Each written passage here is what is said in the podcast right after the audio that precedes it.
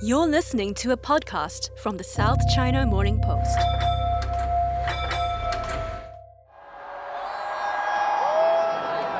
The show's about to start.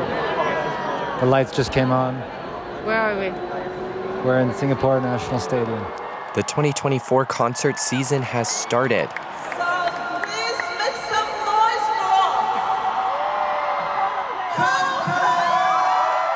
And Coldplay is just one of the first global acts to make a stop in Singapore. The crowd was really excited. There were like 60,000 people. A colleague of mine saw one of 6 sold-out shows. We welcome all Singaporeans, we welcome Indonesians, Malaysians, Thai people, Australians, Brunei, people from Hong Kong and China, India. It's just so important that all these people come from around Asia.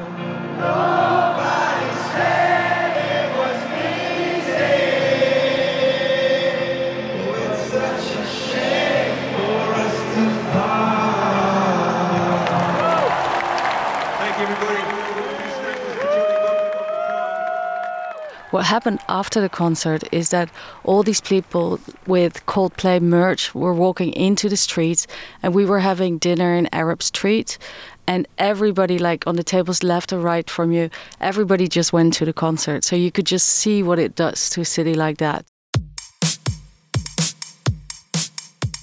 After decades of skipping over the region, huge acts have started touring Southeast Asia. Taylor Swift. I can make the bad guys good for a weekend. So it's gonna be forever, or it's gonna go down in flames. Bruno Mars. But you walk around here like you wanna be someone else. This time, come on. And Ed Sheeran.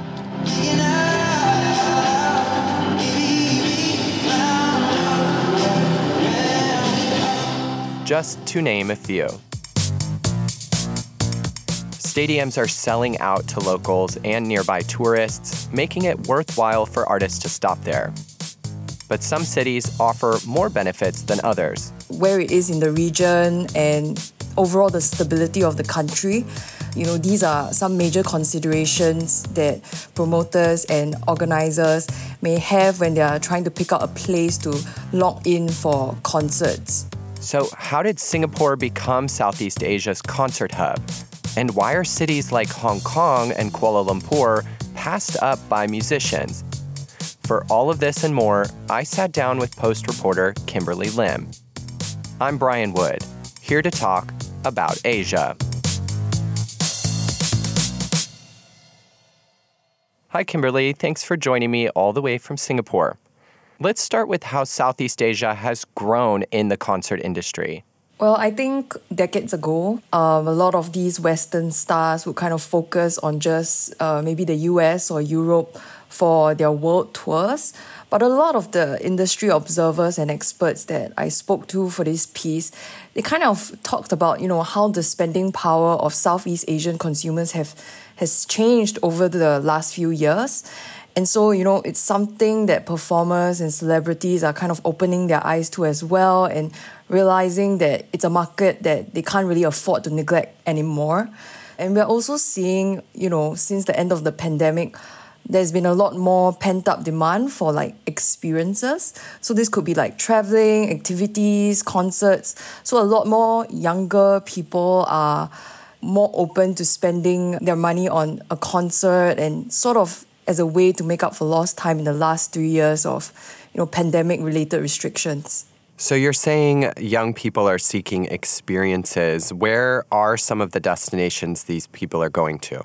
Yeah, so just looking at the number of concerts happening this year and even just last year as well, we're seeing a lot more countries in the region emerging as like the preferred choice. We are seeing a lot of stars heading over to Indonesia, Thailand, Malaysia, the Philippines, and of course Singapore as well. Is there one place in particular that's become a hub for concert tourism? I think we've seen Singapore being crowned as sort of like the clear winner in the region. And there's a number of reasons for this. It's infrastructure, where it is in the region, and overall the stability of the country. So, I mean, experts have been telling me, you know, these are some major considerations that promoters and organisers may have when they are trying to pick out a place to lock in for concerts. So you mentioned the stability of Singapore. How does that play a factor in concertgoers' decisions to visit? I guess for starters, if you are thinking about traveling over to a place for a concert, because Singapore has fairly low crime rates, you don't really have to worry too much about your own safety or research that much about getting around. And from the perspective of tour promoters who are looking for a place to hold their next concert, you know, they don't really have to worry too much about protests happening or like political or social turmoil in Singapore because, you know, we've just never really had that so much. So it's not really a concern as well. Has the government done anything specific to ensure Singapore's place as Asia's hub of concert tourism? I think from the get-go, the Singapore government already has this image of being efficient. So Singapore has made international headlines for its management of the pandemic. It's also been the organizer for major events like the F1. And the Singapore Grand Prix is go! Good launch off the line by the P3 man. Charles Leclerc is trying to take... And I think this gives organisers, promoters, a sense of confidence when it comes to deciding where they want to hold the concert. But it's not like this was all by chance as well. I think policymakers, you know, have been planning and putting in much resources and time into turning Singapore into an entertainment hub. It's been happening for a few years now. And I think when they first decided that they wanted to hold the Grand Prix night race, it was kind of an attempt to shift its image as like a boring place to a slightly livelier one. You mentioned that the government is pumping money into the infrastructure around concert tourism. So what's the result of this investment?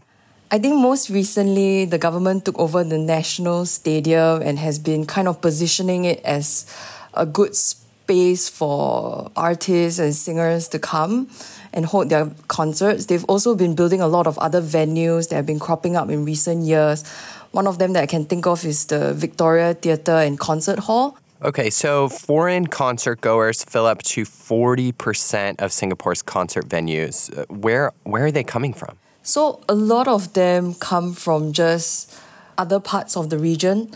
For example, Singapore is the only Southeast Asian stop in Taylor Swift's world tour.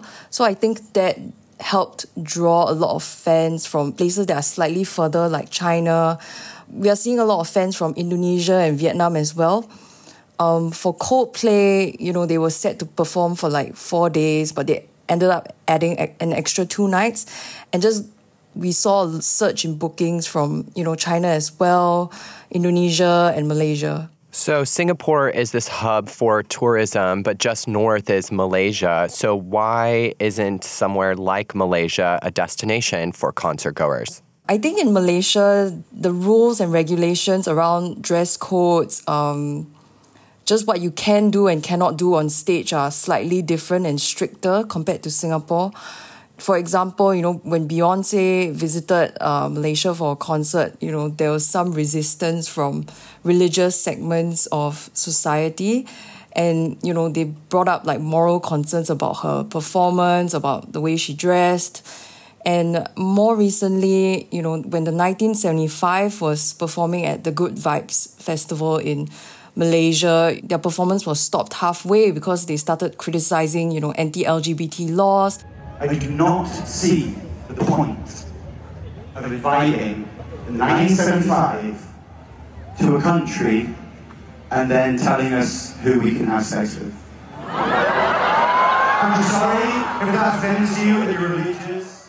And the lead singer kissed another bandmate on stage and, you know, it became a whole big kerfuffle and it was really messy for everyone. All right, we got to go. We just got banned from Kuala Lumpur. See you later. The other performers in the festival for people who had paid for their tickets and were forced to go back home abruptly. And yeah, and since then, you know, the Malaysian government even ordered like a kill switch of sorts on concerts So yeah, I think when organizers are trying to decide, you know, which country they should, you know, set their next concert date at, you know, these are some considerations that they would definitely take before making that decision. I want to hear about the 2024 lineup in Singapore. Who is everyone excited to see this year? Yeah, so this year, Coldplay for sure, Taylor Swift, Ed Sheeran are some of the bigger names that we are seeing right now. I think also Boys Like Girls will be heading over to Singapore as well. So yeah, I think everyone's pretty excited here. That sounds fun. Can you describe the ticketing frenzy that this has caused? I've heard of the Taylor Swift mania. So can you describe what you've seen? So after Taylor announced that she would make, you know, Singapore her only Southeast Asia stop in her world tour, there was this whole big mad rush for tickets. Tickets for Taylor Swift's concert here in Singapore have sold out in 8 hours. Our fans in Singapore were queuing for nearly 2 days at post offices island-wide to watch her live in the online space. People online were plotting how to get their tickets. Some were signing up for new credit cards to enter priority sales. You know, others were paying random strangers online to help them buy tickets. Yeah, and we even saw a number of fans queuing up overnight and for days at post offices to buy their own tickets. So I think for a couple of weeks, the only thing that everyone could talk about was Taylor Swift for a bit. You know, and it was quite funny as well. You know, we have online marketplaces called Carousell where people resell stuff. So we saw a lot of people reselling, you know, tickets to a whole section of a concert hall for thousands of dollars. And, you know, as you expect of the internet, there were memes and just jokes coming out of this as well. How much are people actually willing to pay? How much are they paying? I mean, besides paying all these random strangers to buy concert tickets or just extra tickets, you know, they are also even paying way more than the original price, which is about maybe $100 to $350. You know, they're paying double, triple the price, the original price for tickets. And for people who are traveling into Singapore to catch these concerts, you know, that's not the only thing they're going to be paying for, right? They're paying for hotels, which are at an all-time high in Singapore here. The average price for a 5-star hotel is about 344 Sing dollars a night. And yeah, I think just in general, because of how much they're paying for air tickets, for hotels, some people are just, you know, girl mathing it through and saying like, hey, I might as well travel over to Singapore for multiple shows, right? So some interviewees that I spoke to kind of said that they'll be setting aside money for both Taylor Swift and Coldplay, even though they're scheduled months apart. Are there any greater ambitions for the growth of concert tourism? I think the government's goal with concert tourism in general is to kind of change this image Singapore has had for a really long time of being like a boring place. So I think they're hoping that Taylor Swift and Coldplay can help make Singapore seem or appear more exciting for tourists. And hopefully, you know, people will come for these concerts. They'd stay a little longer for the food. They'd stay a bit longer for some of the tourist attractions, and then they decide like, hey, I would like to come back here for just a vacation by itself. And then eventually, I think the goal is to turn Singapore into just an attractive tourist destination, not just, you know, a spot to catch a concert and then fly back home. As a Singapore resident, as a local, are you going to any of these concerts? I think I also got a little bit caught up in the whole Taylor Swift frenzy myself. I wouldn't describe myself as a hardcore Swiftie, but, you know, because everyone was talking about it and it was like, it felt like everyone around me was going, I felt that sense of like, oh my God, am I missing out? So then, you know, I decided like, hey, maybe I should just give it a shot. And me and a couple of friends, we set aside some time. That entire week, people were rushing for concerts. You know, we set aside some time ourselves to try and get our own tickets. Luckily for us, we did manage to get some. So I'll be going to Taylor Swift in March. So yeah, I'm pretty excited for that. Yeah, congrats on securing those tickets. Of course, every city in Asia would love to generate tourism, generate this hype around concerts. But what are some of the barriers to building that infrastructure in places like Hong Kong and places like mainland China? I guess for one, it might be slightly harder to build the infrastructure in Hong Kong because of spatial restraints. In Singapore, we have like a national stadium that can hold up to 55,000 people, and maybe other countries elsewhere might not have that kind of space. Hong Kong is also investing a lot in a campaign around tourism and trying to diversify the types of tourists coming in. I guess right now, a lot of them are made up of mainland Chinese people, so garnering that kind of interest from fans from elsewhere might be another barrier at the moment.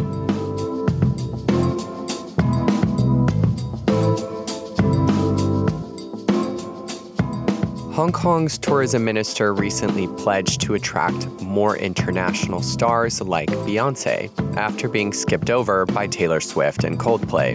That might be possible considering the city's plans to open the new 50,000-capacity stadium on the old Kai Tak Airport site by the end of 2024. Will it work out? Analysts say there could be complications with transport and other infrastructure needed to ensure the massive project fits into the cityscape. But clearly, the city is willing to take the risk to carve out its own spot on the concert tourism circuit. I'm Brian Wood. Thanks for joining me.